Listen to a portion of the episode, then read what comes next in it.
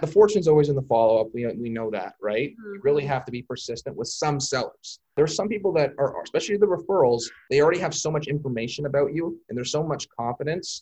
Are you a real estate investor looking to sharpen your skills or a newbie looking to become one? You're in the right place. Welcome to Where Should I Invest? Real Estate Investing in Canada with your host, Sarah Larby.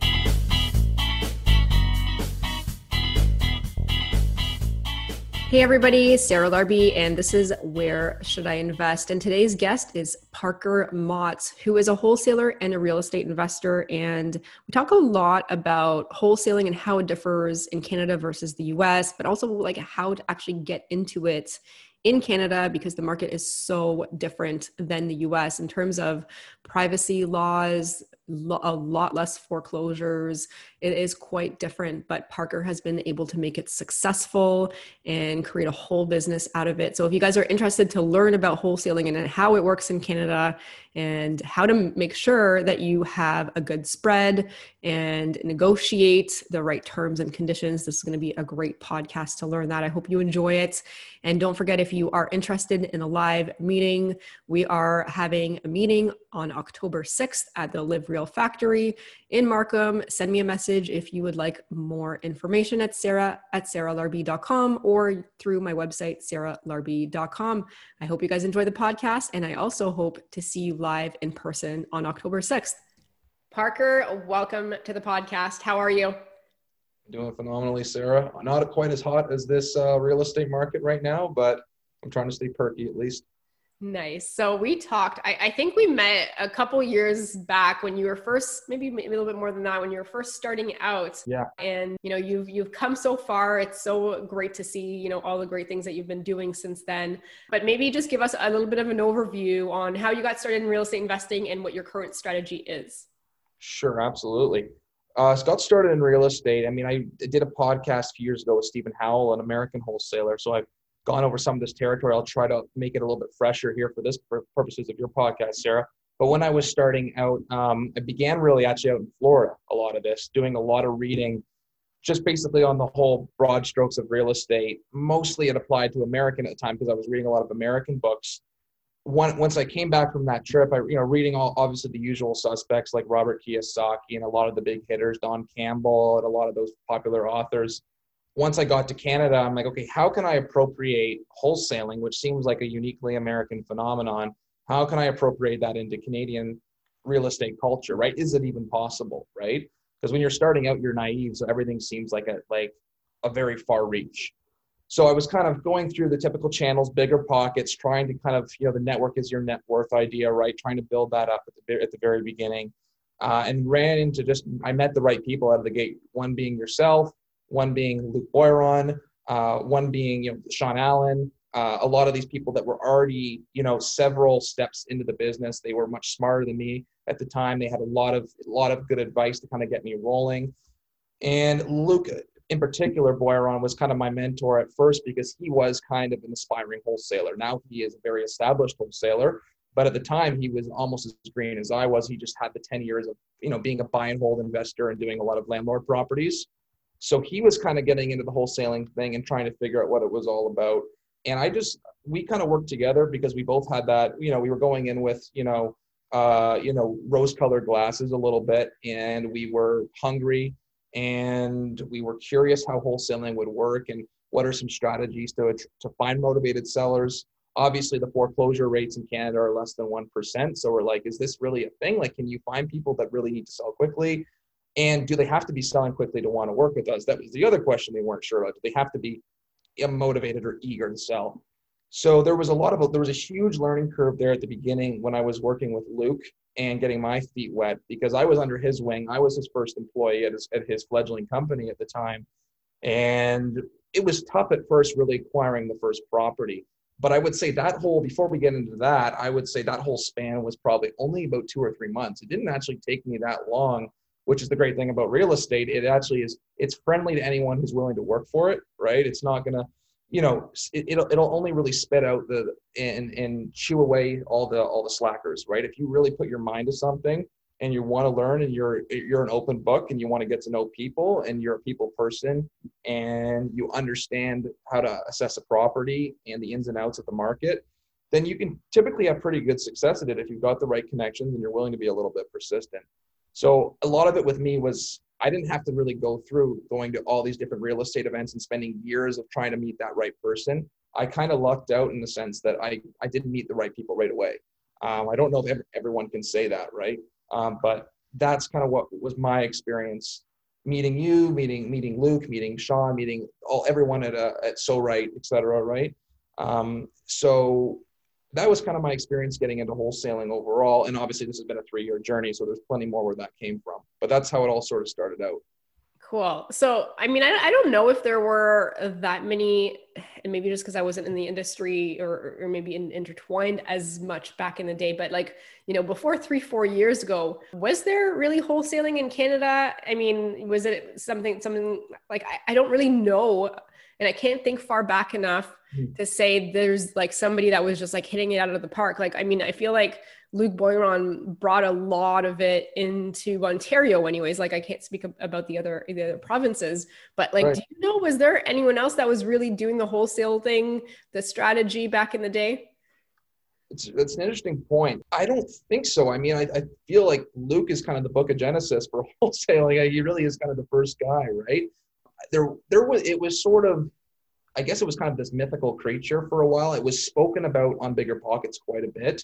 Mm-hmm. So you can probably go back to the uh, the conversations there and all the different conversation chains and see maybe back to twenty sixteen roughly. There was one guy named Roy from like the yeah, from the East Coast. I forget his last name, but he constantly would speak about it. But he was more of a cynic and said like you couldn't really do it, mm. uh, mainly because you couldn't do really you couldn't target properties in the way you could in the States because our privacy laws are a lot stricter here.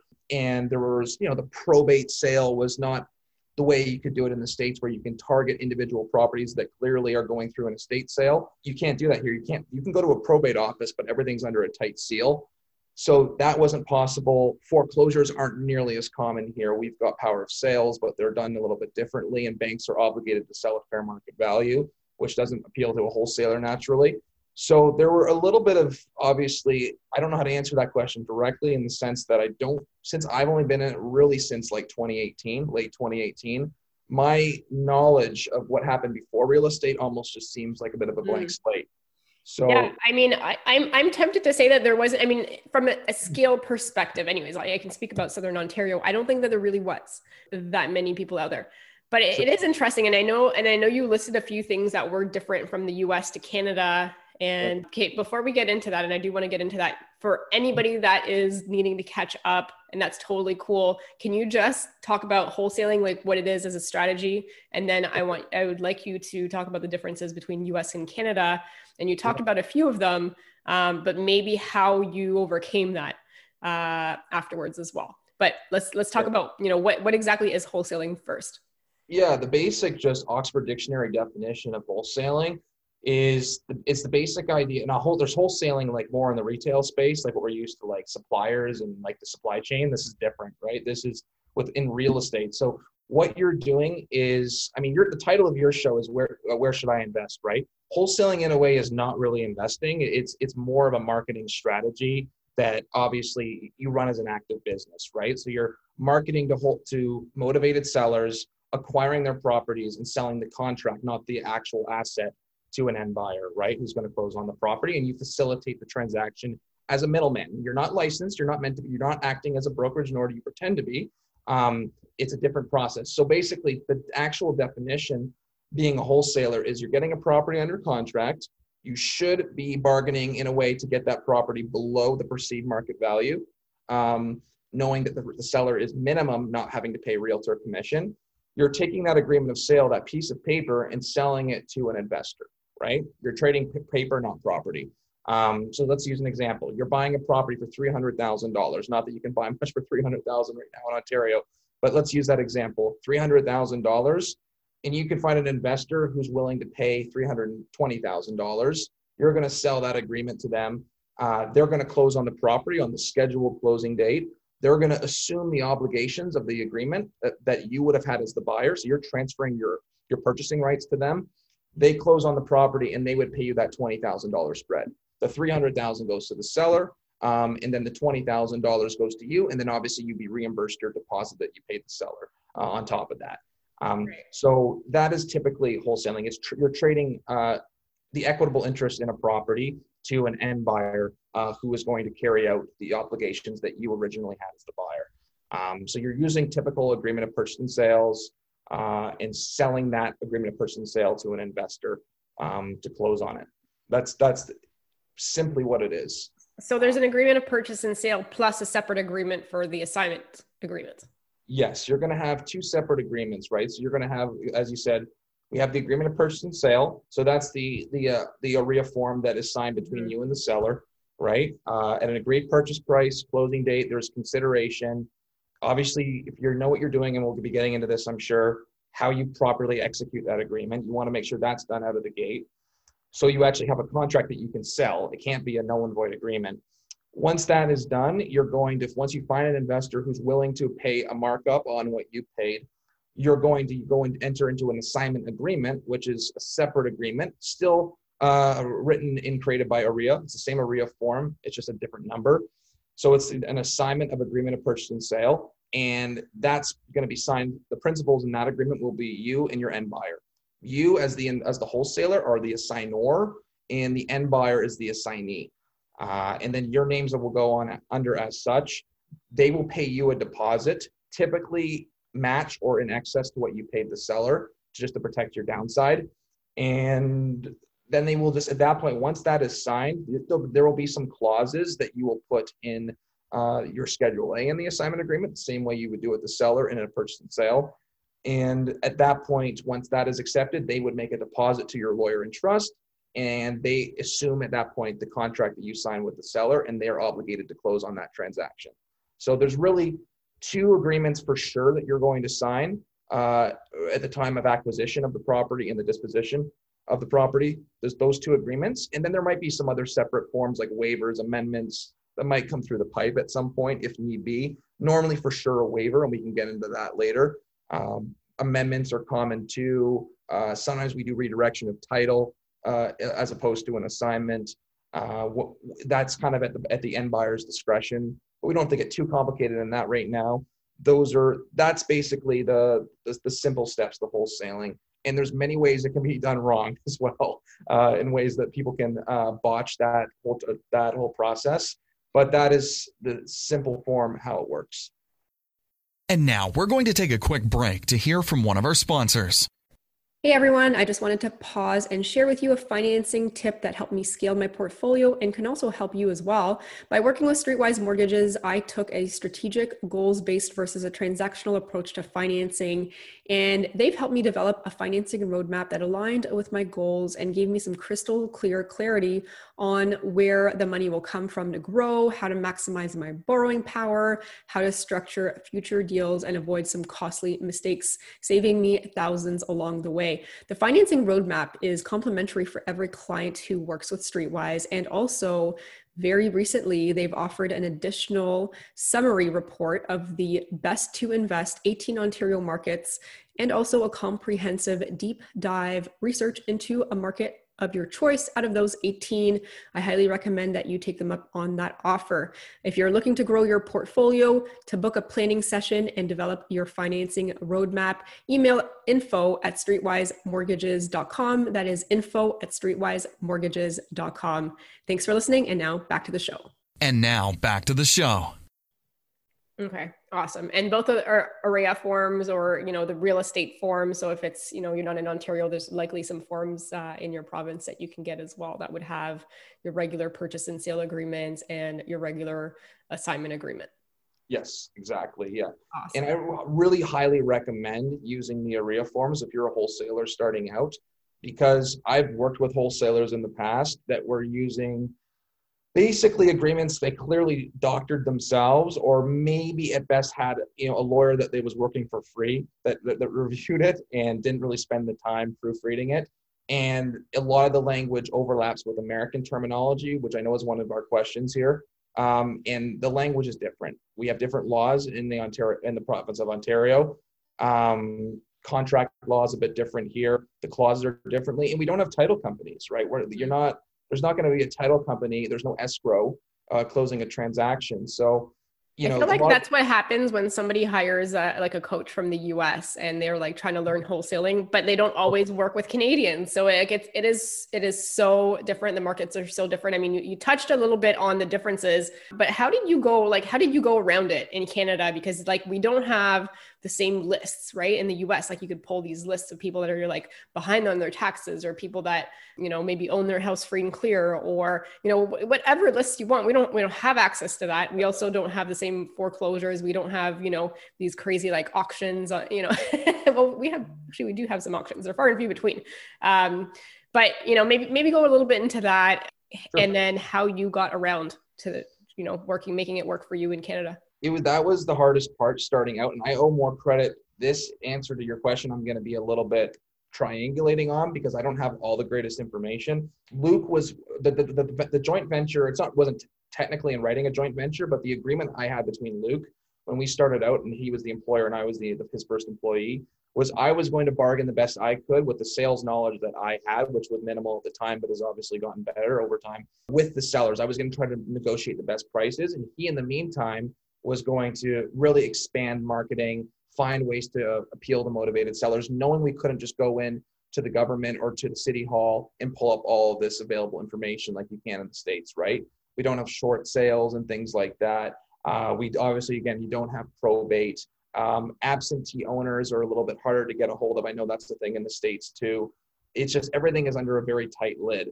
So what we had to do basically is I was taking a lot of the calls. Luke was basically mostly doing flyers from what I gather. Um, just, you know, not direct really mail, just targeting neighborhoods. Um, I would even do drive for dollars when I was starting out, right? Knock on people's doors. I didn't have any success with that personally, uh, but it was at least a good way of, of, you know, getting a little bit uncomfortable, approaching people, trying to spot distressed houses, getting a bit of a nose for the truffle, if you will, uh, and how to really spot those things. Um, so, but really, I think the hardest barrier of entry was figuring out how to find these properties. Luke, I owe more of the credit to, and he's probably, I know he's been on your podcast. He would be a really good guy to speak to more in detail about the marketing, but I know flyers were instrumental for us and, and still are, right? Um, the only downside with flyers now is a lot of the wholesalers that now are getting into the business, uh, knowing it, there is a lot of, you know, it can be very successful if you put your mind to it. A lot of them are also doing flyering now as well. So it's getting a little bit oversaturated. I agree. Uh, especially yeah. in certain markets, right? So mm-hmm. typically you don't have really the options. Like you can go into a property and look up roll numbers. You can do that at City Hall, but that's only really going to get you so far in terms of contacting the seller. Um, so really a lot of it, what we did was, you know, again, a lot of it is kind of online marketing. We have our website, of course, cash house buyer dot c a, so you can check that out, where we were basically saying, you know, are you going through a divorce? Um, are you behind on your payments? Um, you know, is there a death in the family? And yeah, would, would this be on like a Facebook ad or like where, where would this online marketing be? Yeah, you could do Facebook. Um, we, we would have certain ads where we would be targeting. Uh, I know Facebook was one of them. Um, I'm trying to think where else we have them, you know, Google. And a lot of it was, you know, we were a top ad on Google, I believe as well was big. A lot of it was coming through our website, most of it, because we built up a big enough brand, um, using obviously keywords and search, search optimization, where people were naturally, there was a demand in the marketplace for for um for for for cash buyers, right? So it was a matter of just getting yourself known, right? Like anywhere in this business, like you don't, you're not going to make money unless you're unless people know you, right? They know, like, and trust you. So it was building up that part of the business, establishing that credibility, and like I said, it was it was creating a website and then just sort of letting it branch out, right? And letting really Luke did most of this part, so he's going to have more information on this. But I think where my success came into play, most of my deals are, are really through flyers, right? I found, you know, we would do flyers, you know, the realtor flyer where arms crossed and everything's very polished and sold in the in the background. Like we weren't literally doing that, but it had that same type of gloss. And it was too synthetic. It was too contrived. It it, it screamed too much of, of, of realtor that our response rate was pretty bad to start off. So we just wiped that. We didn't even bother anymore. And we went just strictly to the handwritten flyers, which everyone knows about pretty much now at this point. And that's really how people are, I think most wholesalers are getting most of their results. And you can do online as well, but I think most of it is coming through flyers, realistically. Um, and then referrals, you can get referrals too. right? Um, doesn't happen. Word of mouth isn't as, as common these days. Social media is really the number one place to go. Uh, but I know I, I bought two properties this week off, off referrals. So it can, it can happen. And now we're going to take a quick break to hear from one of our sponsors. Hey guys, I just want to take a quick moment here and pause the podcast to introduce you to one of my favorite contractors, John from Blackjack Contracting Incorporated.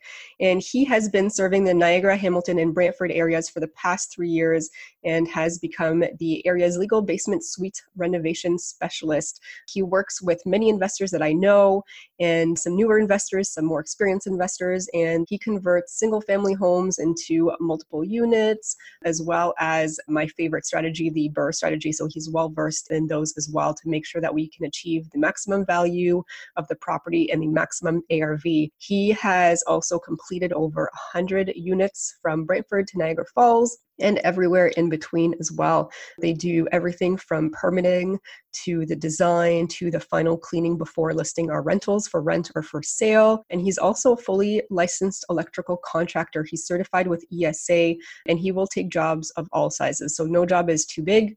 He's done a complete guts really from the ground up. So super impressed with his work and what he's been doing for fellow investors that I know as well. So if you wanted to reach out, his website is blackjack contracting inc dot c a and you can ask him whatever questions you have. You can also reach out to him Instagram, which is at Blackjack Contracting Incorporated. And like he says, he knows that investing feels like the biggest gamble of our lives. So when you have blackjack on your side, the house always wins. I will also add that there is currently a ban as of April fourth on new permits. So he will still actively work to the law's extent and actively work with investors to get projects planned out for when the ban is lifted. So that way you're not necessarily waiting and waiting and waiting. So guys, one hundred percent I recommend Blackjack Contracting. I will say that finding the right contractor is sometimes a hassle, and getting a good one that works with investors, that understands the numbers, is going to be critical in our success, especially when doing the B R R R R strategy. And now back to the show. So do you mind if I ask, like on a on a typical month, like how many how many transactions do you do, or is it on a, a yearly basis that you want to share? Like, are you able to to give us some insight on that? It's easier to probably go yearly, just because I've got, you know, you think about, you can have a week where you don't do anything, right? Mm-hmm. There's just nothing coming through the pipe, or people are, there's a lot of holdouts, uh, or it's just, you know, maybe you're off your game a little bit, or, you know, someone, everyone that you're working with just needs a bit more time for lawyer review. So everything, yeah. you know, pushed out a week. I would say on a year, maybe a quarterly basis, I could, I could break that down. We're probably doing, you know, for me individually, maybe about quarterly, about fifteen to twenty properties, maybe somewhere around there. So, you know, maybe five properties a month, six properties a month, just, just individually, right? Mm-hmm. Um, so how long does it take to cultivate? Uh, I mean, I know it obviously it ranges. I mean, literally it could be one day to like many, many months, but on, but on average, like how long does it take for a typical deal from the time that somebody contacts you to the time that you've got, you know, signed contract in hand? It, it's, it's hard really to answer that question. I mean, there's no, The thing, the, the fortune's always in the follow-up. We, we know that, right? You really have to be persistent with some sellers. There's some people that are, especially the referrals, they already have so much information about you and there's so much confidence that you don't have to do a lot, right? They already kind of want you to come out. As long as you're not lowballing them, you're basically probably going to work out a deal, right? Uh, there's that. Now you have other people that they're, they're other sellers. They're a mess. They're not, they're not organized. They kick the can down the road. They procrastinate. They don't want to make any decisions, even with regards to selling their house. They want to sell, but they don't really know how to do it. And granted, they're probably just antisocial. They're nervous about calling us and they don't want to be pressured. They're worried they're going to get some sort of slickster on the phone who's trying to convince them on to sign on the dotted line. So there's a lot of that that you have to be wary of going into. So I, I mean, I just closed the property. Not, not, it's not closed, but I closed the, the agreement uh, two weeks ago, and they first contacted us two years ago. Okay. So that was, you know, a long gestating period there of, you know, I don't like a lot of follow up, but just not answering, right? Eventually I was finally able to get a hold of them, really through true sheer luck of the draw. Took that time on, on that call to get permission to come through the property. It turned out actually why they didn't get back to us is, is the father was actually didn't, was hard of hearing and just couldn't hear the calls. So I think maybe one one time the vibration, he picked up on the vibration, I got lucky. But that just took two years, right? It took time. So it took a lot of patience, remembering those leads. You have to have a bit of an instinct for what's a good lead and what's not, because obviously not always their price is a reflection of a good deal, right? This is a big mistake a lot of young wholesalers make. Oh, they're asking retail. Okay, move on, right? But the problem is, you know, what you're solving is not just price and what you can pay. You're also solving their problems. And when you can solve people's problems, that's like a lubricant for their what they're asking in price, right? They'll be more slippery. They'll go down in price when you're like, oh, here's some extra value to bring to my life. Oh, you can hire the movers and move all this crap out in my garage for me. That's fantastic, right? Oh, you can close in six months. We don't have to close in sixty days. And you might even let me move the closing date around. Phenomenal, right? It takes a little bit of patience with people and not just obsessing over their asking price. Now, there's a certain limit to that, Sarah. Like you're not, I'm not going to go to a property when they want nine hundred thousand and it's worth six hundred thousand, right? There's going to be a certain limit to, because our, my time is valuable, as is everyone at the company. But I also can, can, again, you're being that dog sensing the truffle, right? You got to know, okay, this person is motivated. They have, obviously, maybe they're a smoker, the place stinks. Um, maybe they've got like six dogs in the house, so they're, they're a breeder. And how are you going to do showings with that? Like, we have to put the dogs in the kennel. There's hair all over the carpet. They've scratched up the hardwood floor. It's not going to show. And if I've got that information out of the seller just by building rapport, that's already information I can use to know, okay, maybe they're asking eight hundred and it's worth eight twenty, but here are some problems I can easily bring to the table and bring solutions to. That eight hundred might now become seven forty in one conversation, right? And it's just the mentality at the end of the day when you realize a lot of this stuff. These people are not, if they wanted top dollar, they would list the property, right? You know this, right? I mean, we were talking before the show about the challenge finding M L S properties, right?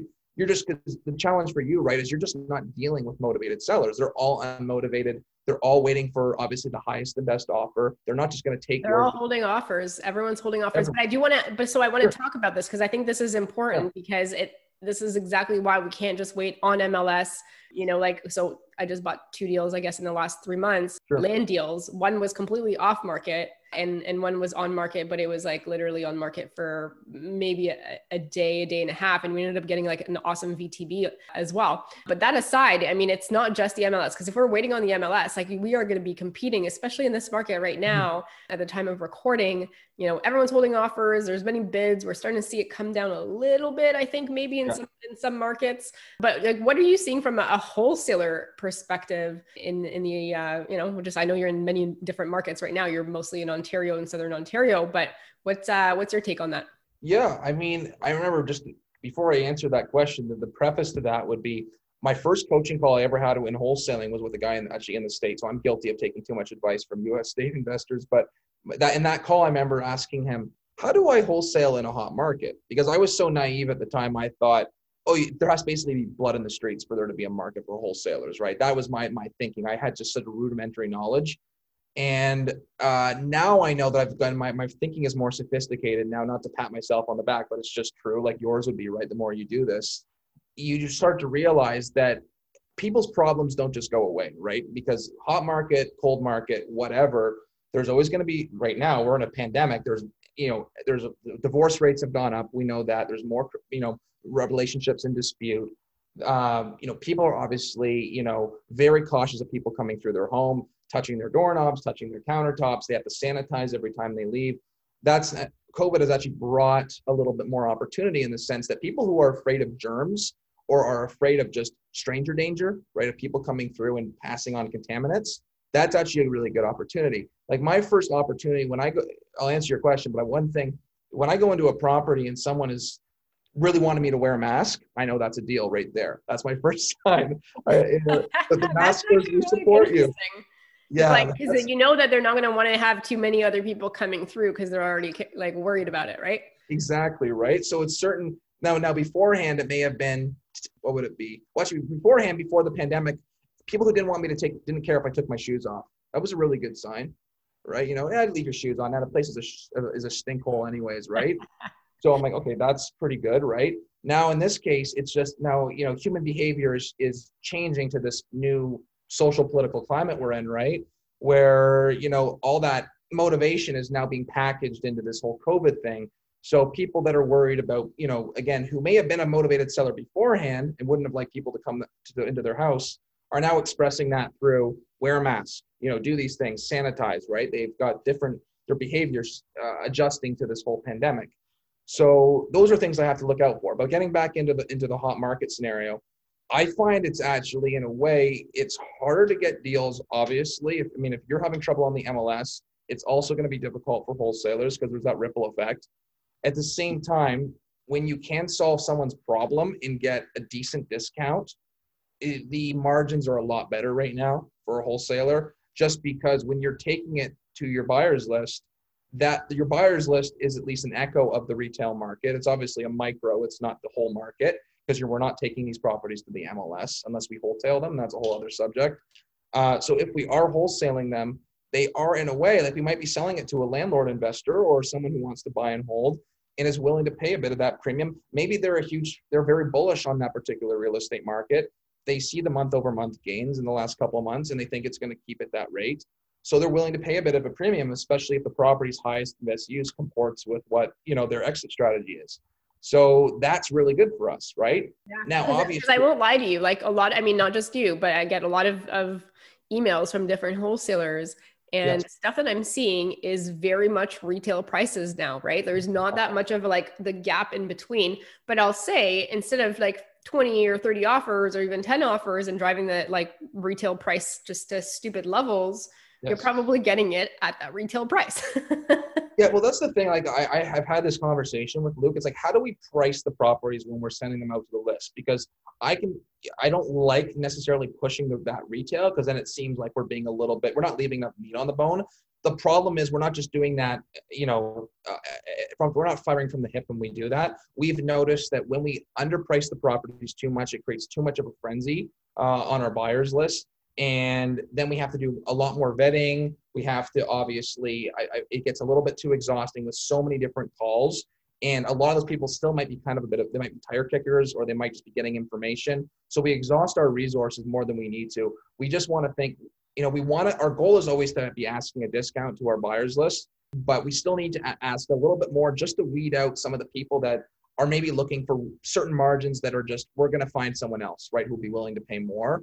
Uh, and obviously our list is growing, so we have to respect everyone that's on that list, and that we have a lot of also buy and hold investors. Admittedly, right now, like you and I both know, this is a really bad market to be a flipper, right? Just a straight up, you know, I'm going to flip the, even a burr potentially. You're not. It's very hard to get your money out right now in a in a burr investment, but especially a flipper looking for short-term gains, four to six month hold. They're going probably through eight to twelve percent financing.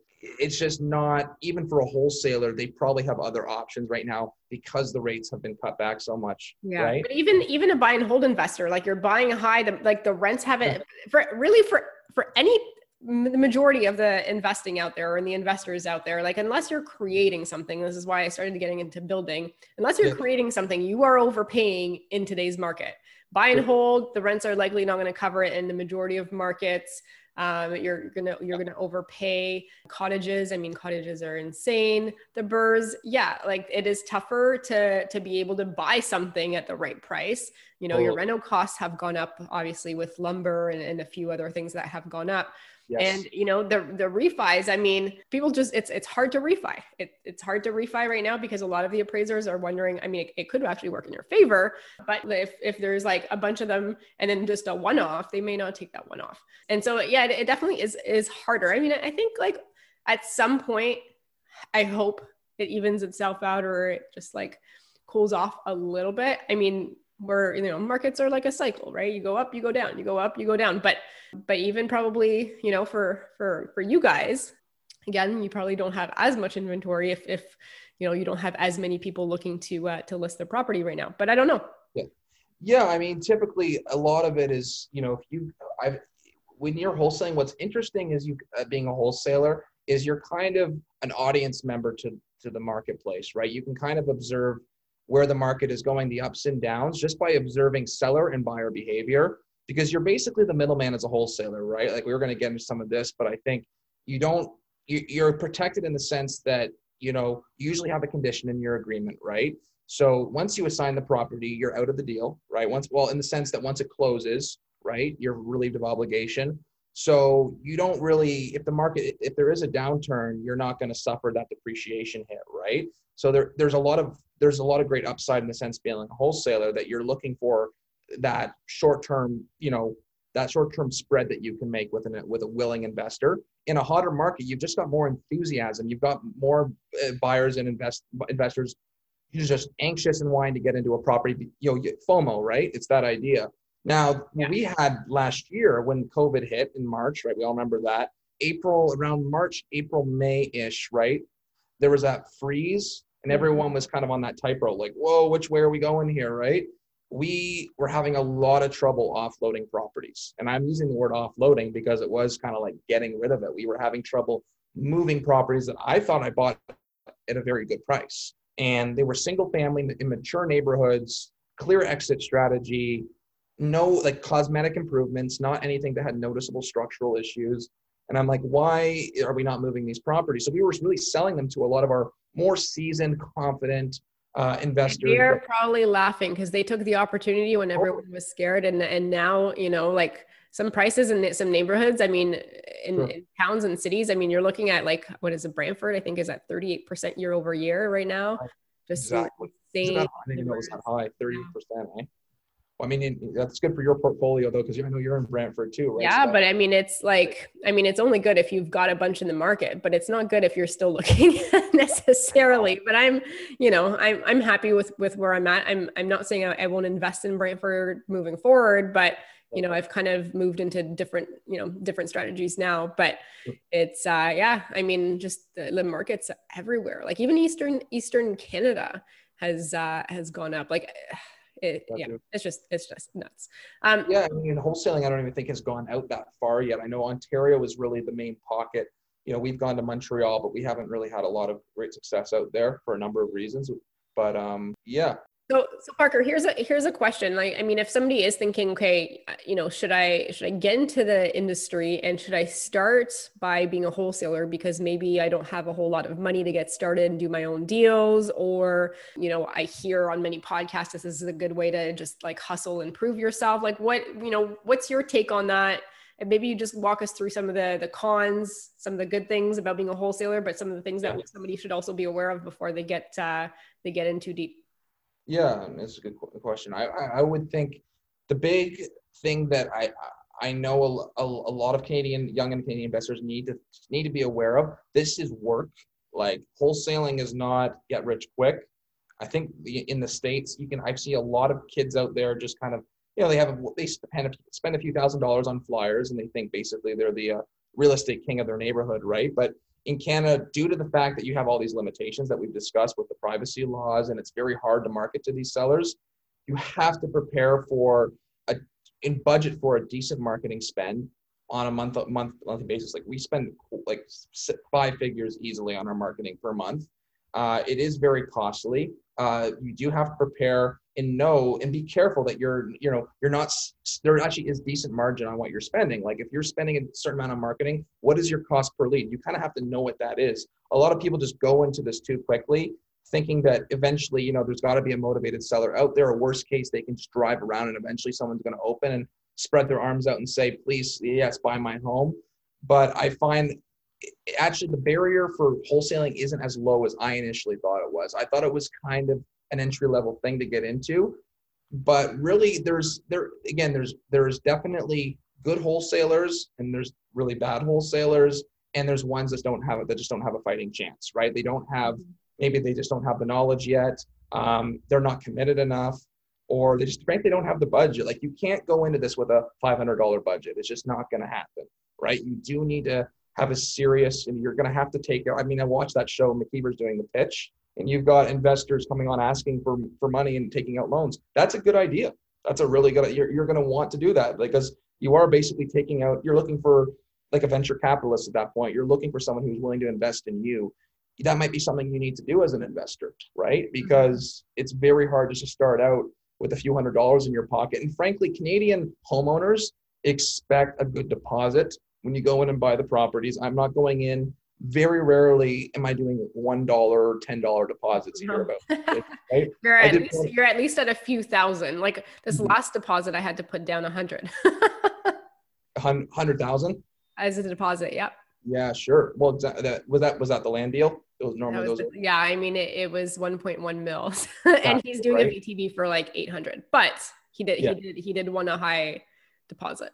That, and that makes sense, especially with the V T B. That doesn't surprise me. And we've done V T Bs as well. We could talk more about that, but that's, again, that might be for another podcast. I gotta have you come back at some point. Cause it's like, it's almost been in like almost an hour that we were talking and we have so much good information. And like, we, there's just no way that we can get it all done. Here, here's a, here's a question though for you, because we do have to wrap up at, at some point soon and do our lightning round. But if there is somebody listening and they're like, I really want to learn how to do this, there isn't really anyone, you know, teaching this course. Like, are you, are you guys hiring? Like, do you, do you bring in new people to help, you know, work on your team? Like, or, or are you guys full? Like, what does that look like? I think our team right now, I mean, we are, we're a growing company and we we've reached that point where we're, I don't know what the standard is for a medium business, but I don't, maybe we're not there yet, but we're, we're pushing the threshold of a small business. We're doing well in that sense. So I think we're, we're having a, t- a team meeting today saying we're basically, Corey, our vice president said, uh, I hope Luke doesn't get me to hire more people, right? Because it seems like we're always looking for more talent, but then we kind of tap out at a certain point. Cause it's, it's just, obviously there's a process to hiring a new person. But for me personally, like I'm open if people want to give me a call, uh, you know, I'll share my number at the end of the podcast, if that's where we get. If you, especially if you've got a deal, right? If you've got something that ideally is not listed or wasn't previously listed, uh, is something that you do have under contract, or even if it's a bird dog, I'm okay with that. Uh, like a lead and a phone number and a seller name, that's good. Um, but call me. I mean, I love talking to new wholesalers. I love, you know, basically giving them their own podcast right over the phone and get, giving them my thoughts. Uh, again, my time is fairly valuable, but I'm still good to get on a, a phone call, and especially if they have value to bring to the table, but especially that being a deal. Uh, so I'm completely open to that with, with people giving me a call, and I've had that happen already. So I can speak from experience. Uh, and again, all the other uh, would-be or, or currently striving wholesalers, you've got, I'll give you my number at the end of this podcast, and they're welcome to reach out to me. Um, and we can talk numbers on properties. Just, I always ask, if you're going to bring a deal as a wholesaler, is you need to know your A R V and your as-is value immediately. If I don't get that in the, in the, in the first question, then it's a huge red flag. And I don't want, I don't want to think that about you, or, or, or by you, I don't mean you, Sarah. I mean that hypothetical wholesaler. I don't want to think that, because they might genuinely be, have potential. But when I hear that, I just think, oh, this person doesn't know what they're doing, or they haven't thought it through, or if they don't care what the A R V is, they probably don't have an interest in the contract. They might just be, you know, trying to, you know, get a price from me so then they can take it back to the seller and kind of do a quick trade-off paper, right? And that's just not a way to do it. So, yeah. And I'll say this industry is small, yeah. so you don't want to be burning bridges yeah. early on either. And I, and I think you guys, like, I mean, I've, I've heard of you guys, you know, if somebody's got something under contract, you know, because you've got a list, Uh, and you're able to do all the marketing and all this, all the stuff to your, to your buyer's list. I've heard of people bringing their contracts over to you, and you guys kind of, you know, take it from there and, and do some kind of split, yes. which, yeah, which is awesome. You can do that too. So if you, and that's relates to if you bring, if you're bringing a deal, and I'm going to vet it, and I vet it fairly, you know, thoroughly, right? If I think there's some meat on the bone, uh, we're, we're very fair to the wholesalers we work with. We've, you know, I've got a few names in particular that we've done business with successfully, and they keep coming back to us, right? If the proof is in the pudding, like if they keep coming back and wanting to keep, you know, benefiting in the upside, then I know we're doing a pretty good job with them. We don't try to, sh- you know, short. There's a lot of investors, not I don't want to say a lot of investors, but there's some investors out there that, you know, they they, they want to know what, what you paid for it right away. That's the first question they ask. That won't be my first question. I don't even think I ever asked that to a wholesaler. What do you have it under contract for? No, because because the negotiation, it really doesn't matter. Is there enough meat on the bone for the buyer? Yes or no? And then, like, ultimately, are you interested or are you not interested? Yeah, I don't I don't like that question either, because, like, so what if you made, I don't know, five grand or you made fifty thousand? Like, if the deal is a deal regardless at, you know, the sale price, who cares? I, the only thing, the only caveat though I will say yeah. is that five grand or fifty grand has to come out of your money, likely in cash. Yeah. And, and there are some lenders that, that will, will look at it differently, but just in general, you have to come up with that money on top of your down payment. And then the bank's going to go and finance whatever left is left on it. Right. Um, yeah. Or if the bank doesn't finance it because the house is like in distress, then you you can go private, and it's a different story. But just keep that in mind. That's the only time I would say it might make sense. Like once you guys are further, much further into the conversation, for them to say, you know, like, because sometimes fees or uh, you know, assignment fees could be a hundred thousand, right? Like Yep. So, so that's just something that, that a newer investor might say, okay, if you're going to be paying the twenty percent down, plus you've got to come up with a hundred thousand or whatever that fee is, you know, uh-huh. that's cool. But I definitely not a first question to ask.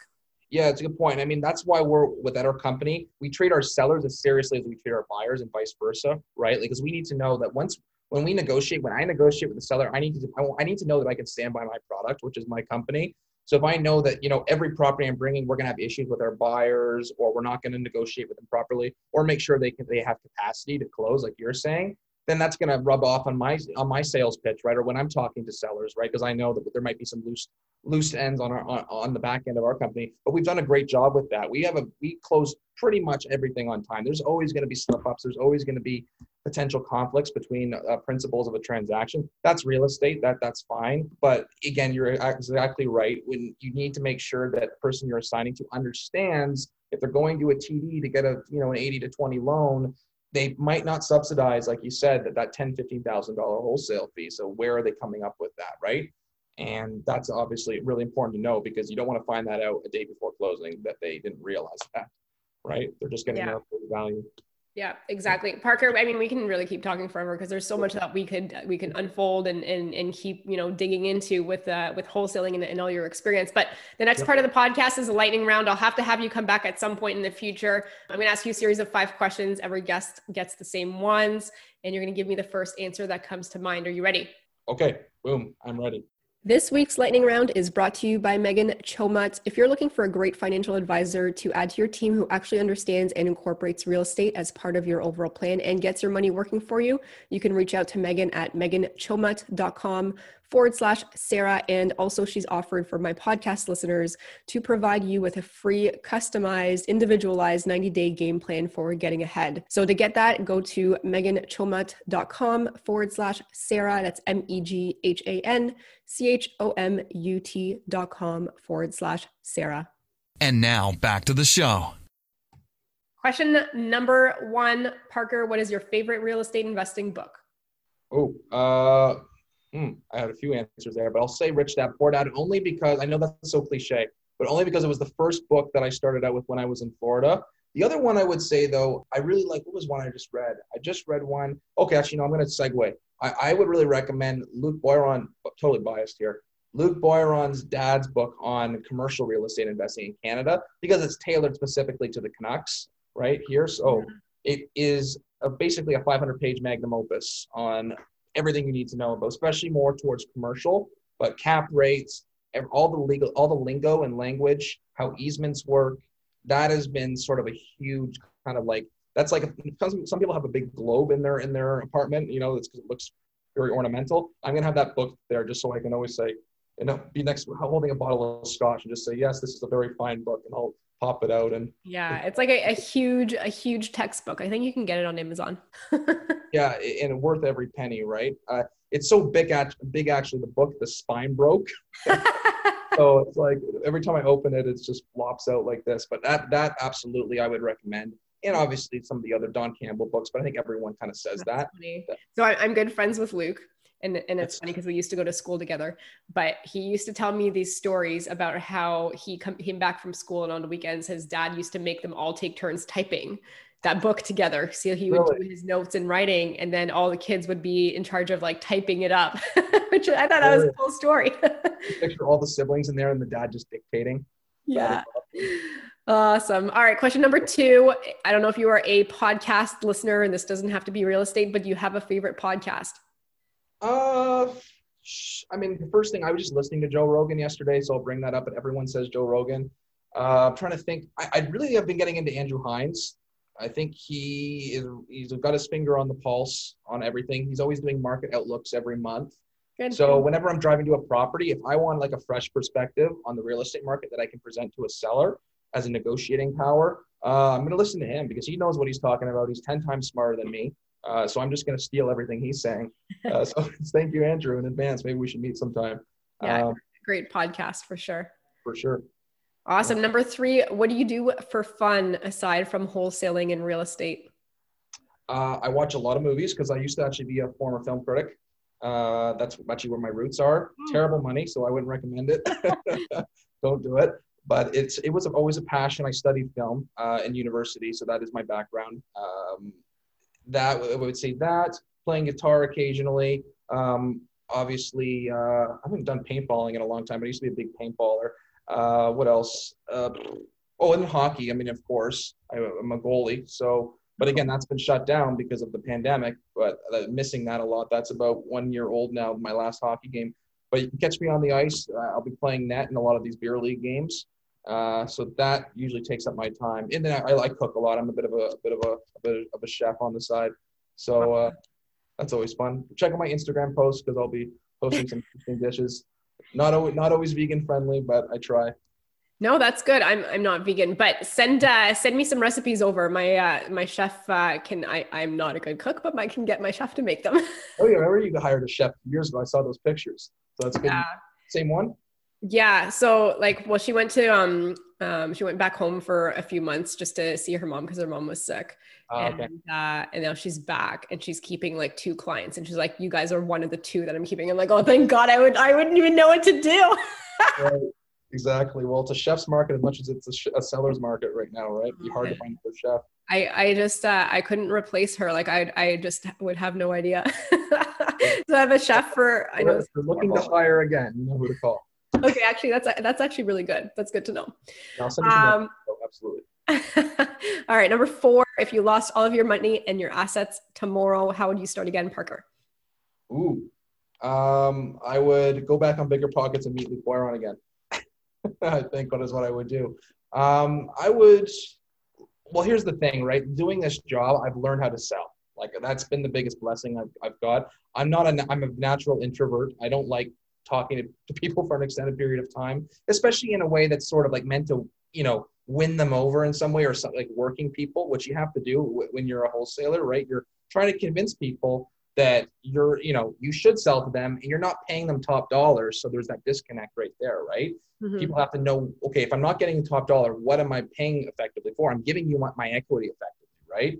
So I've had to acquire that skill, right? And being able to, uh, you know, just get people to feel like it's a win for them, right? It's okay to sell your property below market or below retail, right? It's not, you're not necessarily taking a loss all the time. So I think the fact that I've I've learned how to pitch something that might, to some people seem like a hard sell, because we have people comment, especially realtors who say, why would anyone sell their property below market value? That doesn't make any sense, right? But that's obviously a very limited way of thinking, which we'll yeah. talk about another time. But that would be uh, a big thing is just, I know how to sell now. So I could go out, if it's not real estate, it'll be some other asset. Maybe I'll try to sell precious metals, whatever, right? Or, you know, go into construction, something, right? Um, mm-hmm. th- so that would be really important. I mean, you, you know, everyone you may or may not know right now has everything you want in life, right? I think is that saying. So you have to go, go and just meet people and convince them that you have something that they don't have, right? That's what will make them want to work with you. So awesome. All right. And last question. If somebody has fifty thousand dollars and they want to get started, how would you recommend that they spend that money? In real estate or where is that money going? Something to do with real estate or investing. Or, I mean, you know, it's open so you can yeah. make suggestions. Like it could be, you know, learning. It could be different things, whatever you think. I think they say, or when I say they, a lot of the gurus Uh, in real estate. I know Stefan Arneo, uh, the late Stefan Arneo said this was, you need about one hundred thousand dollars, I think, before you really start getting serious about investing in real estate, like one hundred thousand cash savings, right? Um, so I would think maybe fifty thousand isn't enough to get to that point. I mean, you could, you could, I mean, you could find a way to do maybe a, uh, you know, what are your skills? I think really what you need at that point, if you have fifty thousand dollars, invest that into sharpening a certain skill set, right? Figure out something, whether maybe you're, you've got a little bit of cursory knowledge on um, drywalling or just building, flipping properties or dealing with sub trades. Well, learn, sharpen that muscle, sharpen that tool a little bit more, right? Um, learn to deal with contractors. Um, you know, maybe go to a trade school or something, like invest that in education. I, education is crapped on these days because of what's happening in the universities, because of all the stuff happening there in student loan debt crisis. But my my education was so important to me. I, I you can't take that away, right? You know, the four years I had at university, it was film, it was history, whatever. I mean, I don't use it for anything anymore, really, except for shop talk. But that but that has been so important to me. Just it's part of my identity, right? So people, I think, if you're starting out, build, create a, a unique identity, have a, have something that is, that you can, you know, you have a certain slogan about yourself, or you have a slug line, as we call it in the film industry, about yourself, right? That you, that makes you stand out from the crowd. Uh, so spend the fifty thousand dollars and make yourself more unique, not just someone who is a jack of all trades, right? Everyone's a jack of all trades, right? Everyone, I'll do anything you want. I'm willing to work for free. And it, it's a good thing to work for free, but just get, if you're going to call me or call someone that you want to work with, there needs to be, I like, I had a few whole, uh, aspiring wholesalers come out and give me something specific that they would be able to do, right? Because it was something they excelled at, right? Whatever that would be. Maybe it's even just taking my phone calls for me, right? Um, that's interesting, right? That's, that's not just, I'll do anything, right? Mm-hmm. So be a little, little bit less broad and target your skills a little bit more with the fifty thousand dollars. I don't think you're, that person will be ready to really go big in real estate yet. Uh, unless, unless it's fifty thousand dollars, you want to work to about one hundred thousand dollars and have a really good skill at the end of that uh, as well. Awesome. Parker, yeah. Where can my listeners reach out, find out more about you, and uh, and go and, and connect with you? Uh, so you can go to just our company website, cash house buyer dot c a. That's not going to be a, a direct way of, of contacting me, but I think my information is in the, on the contact page on that website. But that's just, you know, good promotion of our company, right? Uh, whether if you're looking to uh, buy up another property or looking to buy wholesale, you can join our buyers list uh, at, I think it's bliss realty investors dot com. Um, you can go there and sign up. You'll be automatically added to our G T A list if that's where you're from. And we're also buying it in Ottawa right now. You can follow me personally on, on Instagram, mott machine ten x. Stole that, totally stole that from Grant Cardone, but excuse that. Uh, sorry, Grant. But yeah, mott machine ten x, you can add me there. That's the handle. Uh, my email is buyer at cash house buyer dot c a. Shoot me an email if you want to reach out for an inquiry. Uh, obviously, again, it's not a great time to grab coffee because of what we're in. But even if it wasn't COVID, I'm not going to give you the COVID excuse. I don't typically meet people for coffee, just, you know, willy-nilly. I'm, you know, especially when it's, I don't really know them that well, because again, time is valuable. I know yours is too, Sarah, right? But nonetheless, I'm happy to get on a phone call, see how we can help each other, and go from there. Um, and then my number is, uh, again, I guess it might, that might be in the bottom of your uh, uh, page there with your podcast, but six four seven, five two seven, three nine seven four, direct line. Uh, I can be reached there as well. Um, Cool. Yeah, I pretty much work around the clock, so I'm not going to be screening calls. Awesome. All right, Parker. And any final last words of advice, something, something, you know, whether it's a um, sentence or, or two. Actually, you know what? We're going to edit this last part. Parker, any final last words of advice? Uh, I would say if you're starting out, don't be worried about the competition. Uh, you, you, because you can think too much about all the other people out there trying to do what you do. It just seems like an impossible hill to climb, but you can only control what you are capable of. So I would just think, focus on, you know, being the best version of yourself, picking a skill and learning to develop it, and know that deep down, a lot of those people that you have in your head that are trying to do the same thing aren't going to have your same level of persistence. They probably talk a lot of game, but they're not really doing much. So a lot of that is just noise. So just always try to cut out the noise.